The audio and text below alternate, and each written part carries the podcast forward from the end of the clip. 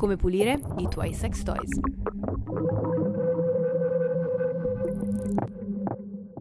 La pulizia dei toys è fondamentale, ma acqua e sapone non bastano. A chi non ha una vagina possiamo dire che appoggiare un toy non sterilizzato sui genitali equivale ad aprire la porta di un bagno pubblico con il pene.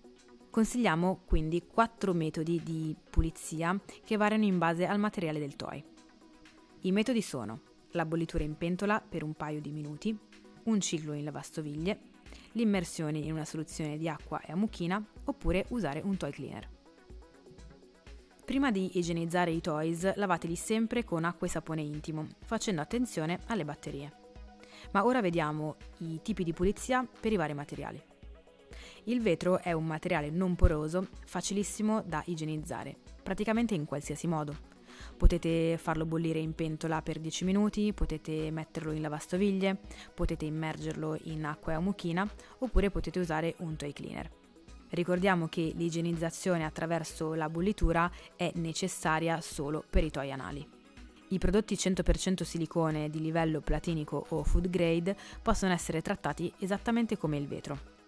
Nota bene, per essere un prodotto in silicone di buona qualità non deve avere nessun odore. Quindi bollitura, lavastoviglie, a mucchina e toy cleaner vanno benissimo. Per quanto riguarda i toy a batteria in silicone, fate attenzione alle specifiche del prodotto. Se sul packaging c'è scritto waterproof, allora si possono lavare con acqua e sapone, a mucchina e toy cleaner. Per quanto riguarda i toy a batteria in ABS, cioè plastica dura, noi consigliamo un toy cleaner.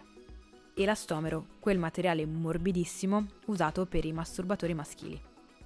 In questo caso acqua e sapone neutro, quello intimo, vanno benissimo.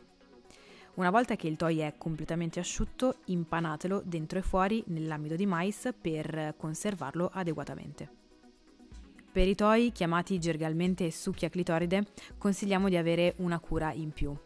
Fate attenzione a pulire il beccuccio che usate per la stimolazione perché all'interno c'è una membrana molto delicata. Potete entrare con un dito, ma attenzione alle unghie lunghe. Questi toy si possono pulire con acqua e sapone neutro.